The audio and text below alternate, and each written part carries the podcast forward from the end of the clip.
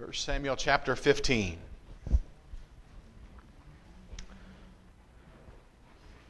And as we begin, I want to read just a couple of verses. 1 Samuel chapter 15, verse 10 and verse 11. And then we'll skip down to verse 35. So 1 Samuel 15, verse 10, it says, Then came the word of the Lord unto Samuel, saying, It repenteth me that I have set up Saul to be king.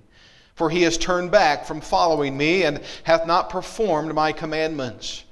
And it grieved Samuel, and he cried unto the Lord all night. Look down at verse 35. Samuel came no more to see Saul until the day of his death. Nevertheless, Samuel mourned for Saul.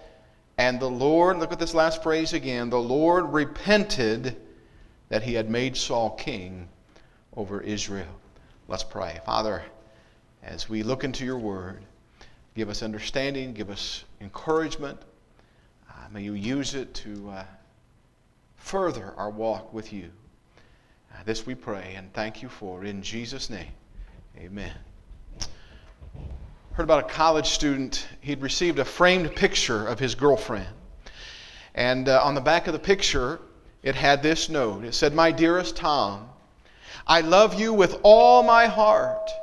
My love for you grows stronger each and every day.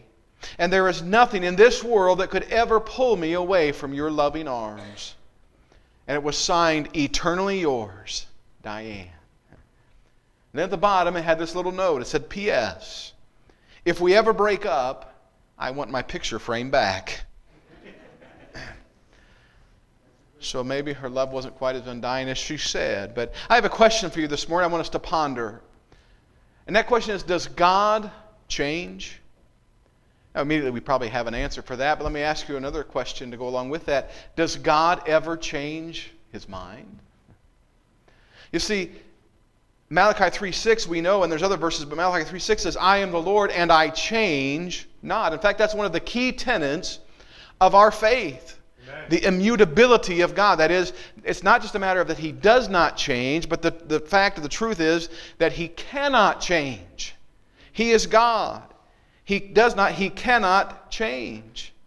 You know, James says that with God there's no variableness.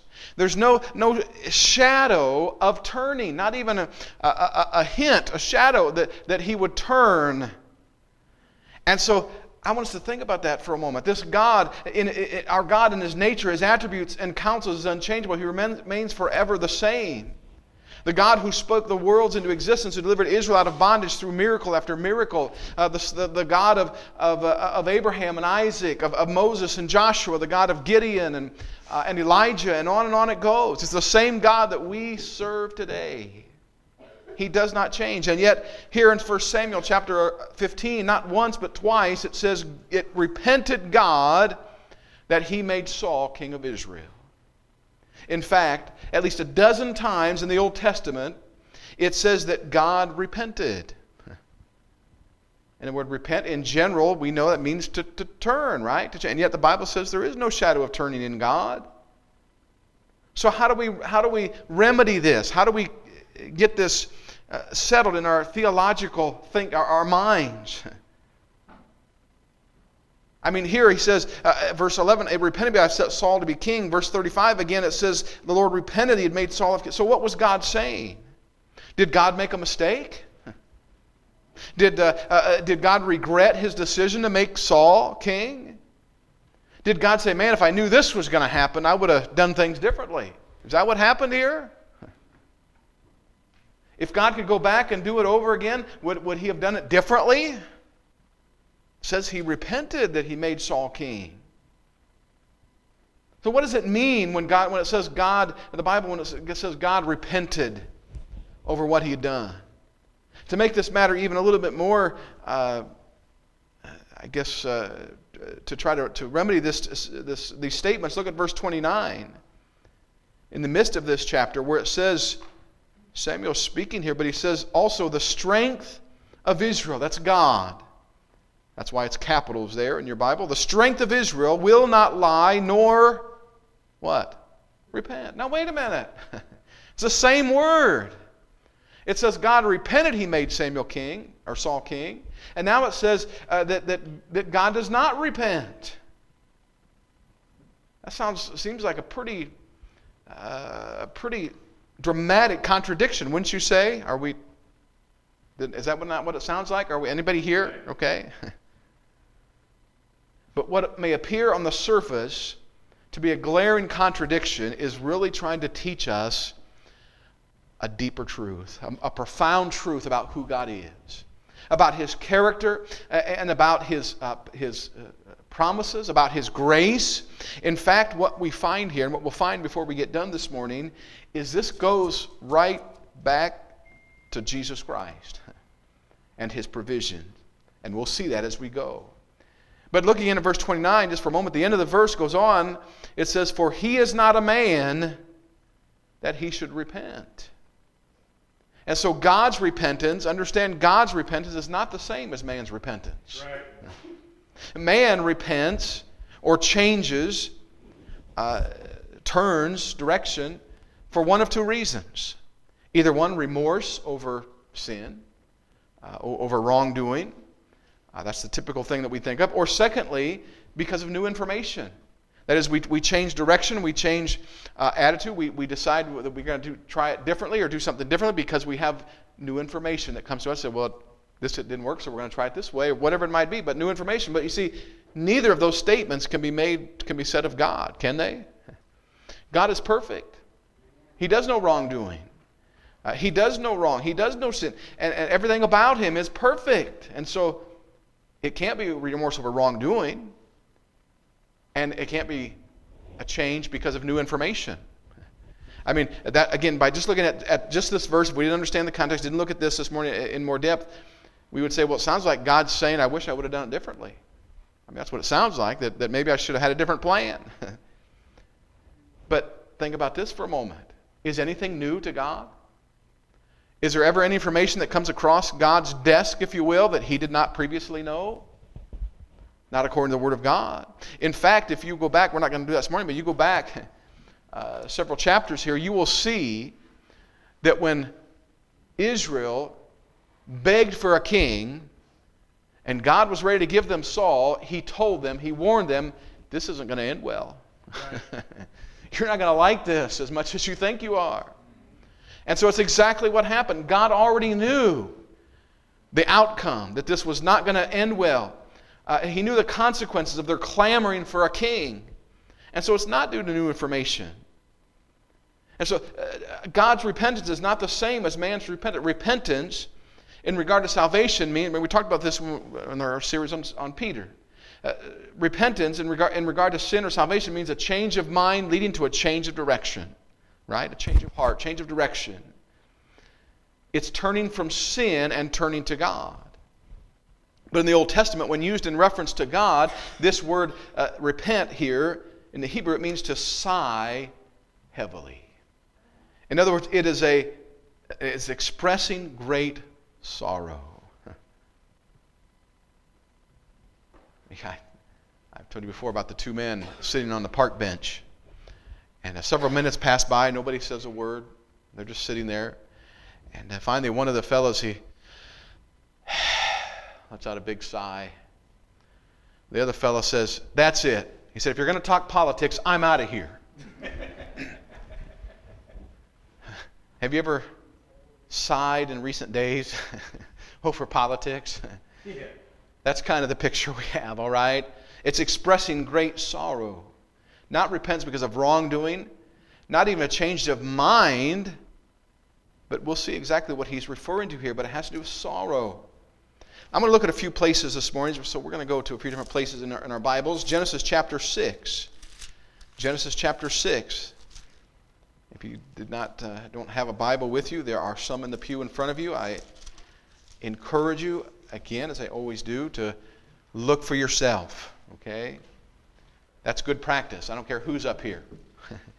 that you make sure it says what the preacher says it says, okay? But Genesis chapter 6, verse 5.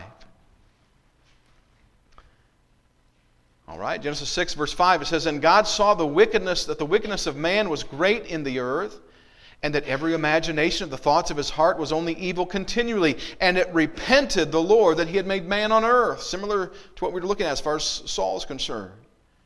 But then it says it grieved him at his heart. And the Lord said, I will destroy man whom I have created from the face of the earth, both man and beast, and the creeping thing, and the fowls of the air, for it repenteth me that I have made them. Again, it sounds like God is saying, I'm sorry I did it. I, I, wish I wouldn't have done this. That's what it appears to us. That, that God is saying, well, that turned out to be a bad idea. Understand, though, God was not expressing remorse for his actions, that is, in the creation of man, but rather over their rebellion and sin. In fact, it tells us, verse 6, it grieved him at his heart. Do you realize this morning that your sin grieves God? Right.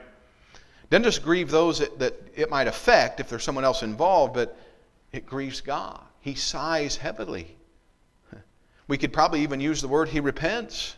Not because he made you, but because of what you've made of what he gave you. It grieved him. Because of man's sin, God was ready to destroy all of mankind and the, and the rest of his creation. Every creepy thing, every, he was ready to wipe it all out. But he didn't, did he? No, he didn't do that. Well, now, the flood was a serious thing, but he didn't destroy everything he created. We find another piece, if you will, to the puzzle. Verse 8, it says, But Noah found what? Grace. That's an important word in the eyes of the Lord. Noah found grace in the eyes of the Lord. You see, God never acts contrary to his character. God is holy. Yes, that's why he's grieving over sin. That's why he's ready to judge sin. But he's also a God of what? What's the word in verse 8 we just read? Grace. He's also a God of grace. I'll pose this question, it's kind of a side question, but since it's in our text, did Noah deserve to be on the ark?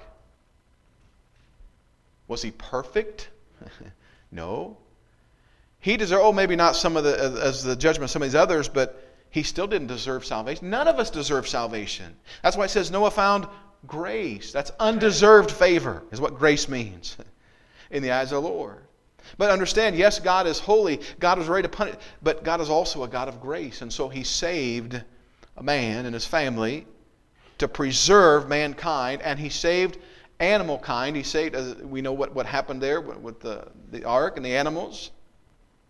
And so, yes, it says God repented, it means he grieved heavily, but he didn't change his, his mind about sin. Didn't change his mind about, uh, or his ways of grace. Didn't, didn't change his plans. They had purpose, and we'll look at that before we close this morning from the foundation of the earth. So we understand here that, that uh, it says God repented, but it wasn't a mistake. Right. God created man how? Perfect. Right? Perfect. In fact, Genesis tells us there in chapter 2 that he saw in 1 and 2, but he saw everything he made and he said it was good. Very good. It's perfect. Now go to the book of Exodus. We look at a second instance of repentance. And there's, again, there's at least a dozen of these in the Old Testament, but I just want to pick out uh, three primary ones this morning to get our point across. Exodus 32.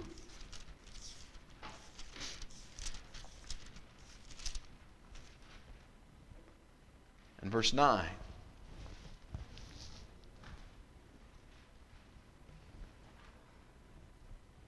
And again, as we go, we're going to see a focus point in a very particular direction before we're done. But Exodus 32, verse 9, it says, And the Lord said unto Moses, I have seen this people, and behold, it is a stiff necked people. And now therefore let me alone, that I may, my wrath may wax hot against them, that I may consume them, and I will make of thee, of Moses, a great nation. Verse 11 Moses besought the Lord God, and said, Lord, why doth thy wrath wax hot against thy people, that thou hast brought forth out of the land of Egypt with great power and with a mighty hand? God had a purpose in all of that. Verse 12 Wherefore should the Egyptians speak and say, For mischief did he bring them out, to slay them in the mountains, to consume them from the face of the earth? Turn from thy fierce wrath and repent of this evil against thy people. Remember Abraham, Isaac, and Israel, thy servants, to whom thou swearest by thine own self, and said unto them, I will multiply your seed as the stars of heaven, and all this land that I have spoken of will spoken of will I give unto your seed, and they shall inherit it forever. And look at verse 14. And the Lord repented of the evil which he thought to do unto his people, the judgment that he thought to do unto his people. Now, again, you know the backdrop most likely. If not, you can go back and read the, the remainder of this, this account er, later. But uh, here they are. Again, they'd succumbed to idolatry. They'd made the golden uh, calf and began to worship and, and turned away from God. And so God said, I'm done with them. I'm, I'm ready to wipe them out. And he said, Moses, I'm going to start over with you. Moses pleaded with God, didn't he? He said, God, please repent of this evil, of this judgment. In verse 14, it says the Lord did just that.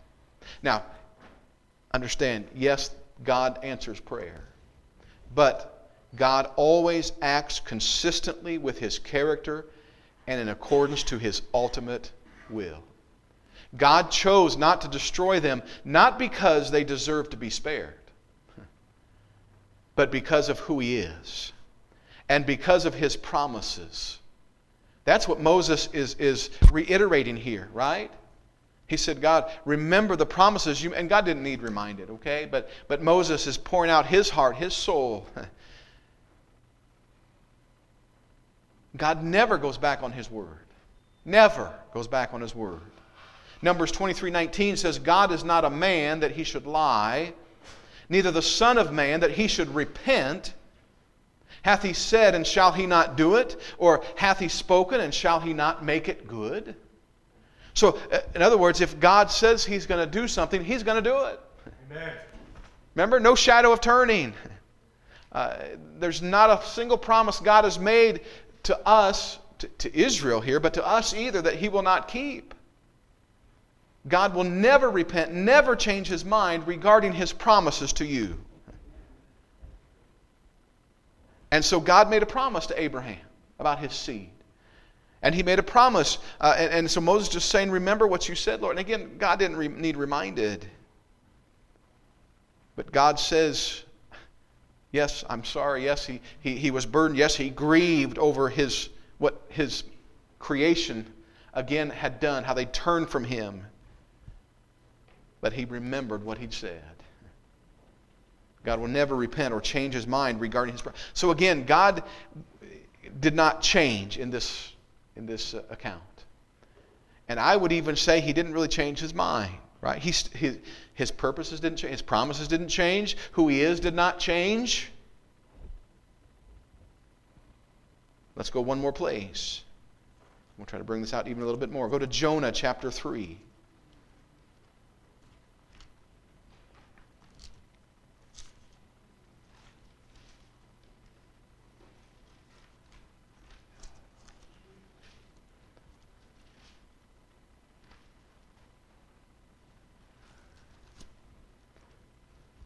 Anybody else ever have to go through the song in your, or the, the books of the Bible in your head to find this? Yeah. Jonah, Micah, Nahum, Habakkuk. All right, is that kind of. Amos comes before, so. I failed to mark it ahead of time. Usually I try to mark these small books ahead of time. Jonah chapter 3. Again, you know the. Let's just read a few verses. Verse 4. Jonah 3, verse 4 says, Jonah began to enter into the city a day's journey, and he cried and said, Yet 40 days, and Nineveh shall be overthrown. So the people of Nineveh believed God and proclaimed a fast and put on sackcloth from the greatest of them even to the least of them. For the word came to the king of Nineveh, and he arose from his throne, and he, he laid his robe from him and covered him with, it, with sackcloth and sat in ashes. And he caused it to be proclaimed and published throughout Nineveh by the decree of the king and his nobles, saying, Let neither man nor beast, herd nor flock taste anything, let them not feed nor drink water. But let man and beast be covered with sackcloth and cry mightily unto God. Let them turn every one from his evil way and from the violence that is in their hands. Who can tell if God will turn and repent and turn away from his fierce anger that we perish not? And God saw their works, that they turned from their evil way, and God repented of the evil that he had said that he would do unto them, and he did it not. Again, we don't need to go into the, the whole background. You understand what is taking place here. Nineveh had 40 days to repent because of their wickedness. And by the way, they were a wicked people. We could spend some time talking about that. But they would, they would uh, uh, flay their enemy. They would skin their enemies often alive and, and use their skins for, for, uh, for wallpaper, if you will. For the, uh, and so these were a wicked people. Okay, I didn't mean to give that dis- description before you eat lunch, but, but just to let you know, these pe- if anybody deserved judgment, these people did. and so God said, uh, I'm going to destroy you in 40 days. And that was the message. And, and so Jonah goes and says, You better get straightened up. Again, now to verse 10, where it says, God saw their works. Well, verse, uh, yeah, verse 10. God saw their works that, that they repented, or they turned from their evil way, rather, and God repented of the evil that He had said He would do unto them, and He did it not. So again, think just uh, for a moment here. Now, God changed the planned course uh, of action, of destruction, but did God change His mind? Did He? Uh, did God change uh, who he was? Did God change uh, his character anything about himself? No. Didn't change his mind at all. Uh, he didn't change at all. The result changed, but that was because what? Their response to God. So he didn't change his mind or his purpose or his plan one iota. But the outcome changed because he is who he is because he is consistent with his character, not acting against his character. because they obeyed God and repented, God was faithful to show mercy and to forgive them. Again, not because he had to, but that's who he is. God of compassion, God of mercy, God of grace. Had they not repented, what would have happened? They would have been destroyed, just as God had said. So again, he didn't change his plan, didn't change his purpose, didn't change any of that. But the outcome changed because how they responded to God. Listen, God always blesses obedience. And he always judges disobedience. Right. Every single time. You may think you, you escaped it. You may think that, that nobody knows or that, or that uh, well, nothing bad has happened so far. I guess I can keep doing this. Understand, God judges disobedience and sin every single time unless it's repented of. But God will judge. And so, let's go back to the beginning. Does God change? No. Does he ever change circumstances or outcomes? Absolutely. Why? Because he's faithful. Because of his faithfulness to his character to his person, faithfulness in keeping his word to you and I. In fact, every time someone cries out to God for salvation, God changes course in that person's life. Once bound for destruction, for eternal hell, just as the people of Nineveh, but now they're saved. They're forgiven because of how they respond to God's word. Now, in closing, let's go to 2 Timothy chapter 1. So, what is all of this really all about? 2 Timothy chapter 1, verse 9 and 10. God's purposes, God's plan, uh, and God's uh, uh, direction. 2 Timothy verse 1, or chapter 1, verse 9 and 10, it says this who has saved us. It's God in the previous verse. God who has saved us and called us with a holy calling, not according to our works, but according to his own what? Purpose and grace, which was given us in Christ Jesus before the world began but now is made manifest by the appearing of our Savior Jesus Christ, who hath abolished death and hath brought life and immortality to light through the gospel. So, verse 9 says, We are not saved because we deserve it. We're not saved because of our works, right. but we're saved because of His purpose and His grace, which was given what? In Christ. His purpose in Christ is why we stand here today a redeemed people. If you're here and you're, you, you know Christ is your Savior, it's His eternal purpose in Christ. That is, not just for eternity, but from eternity, right? It says, before the world began. Okay, so let's wrap our minds around that for a second as we close.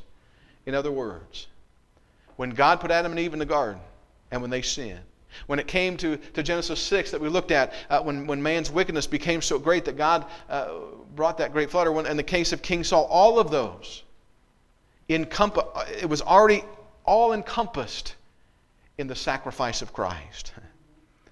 Uh, he already had it all planned out. There was no new information. Uh, there was nothing that God had to change his mind about or change his character about. It was already included in his plan. Right. He already had this all scoped out.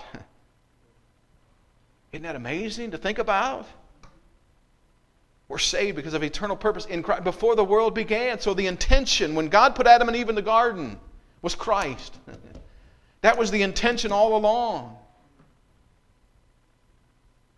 Why? Again, because he is a God of grace, a God of mercy. But don't trample on his grace or mercy.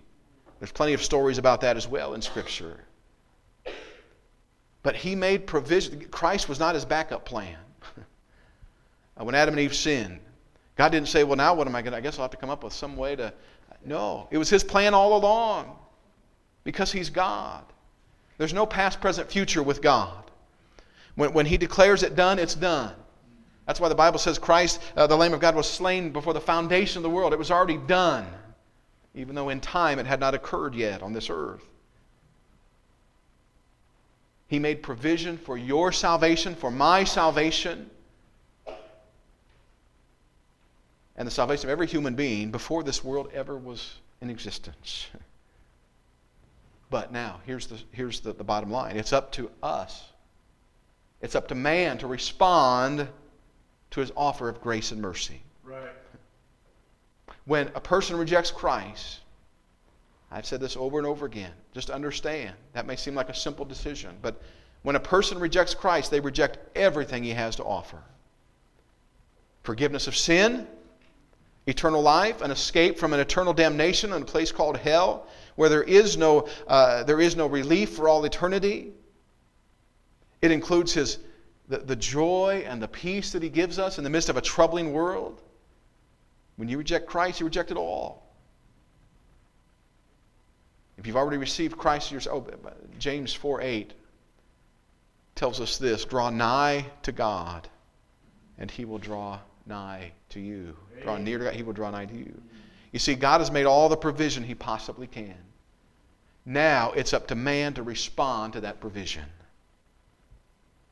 If you've already received Christ and experienced His forgiveness and salvation, the question remains how will you respond to God's provision of grace in your life?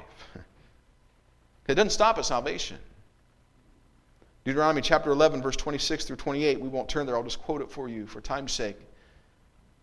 But God says this Behold, I set before you, many of you already know the verse, I set before you a blessing and a curse.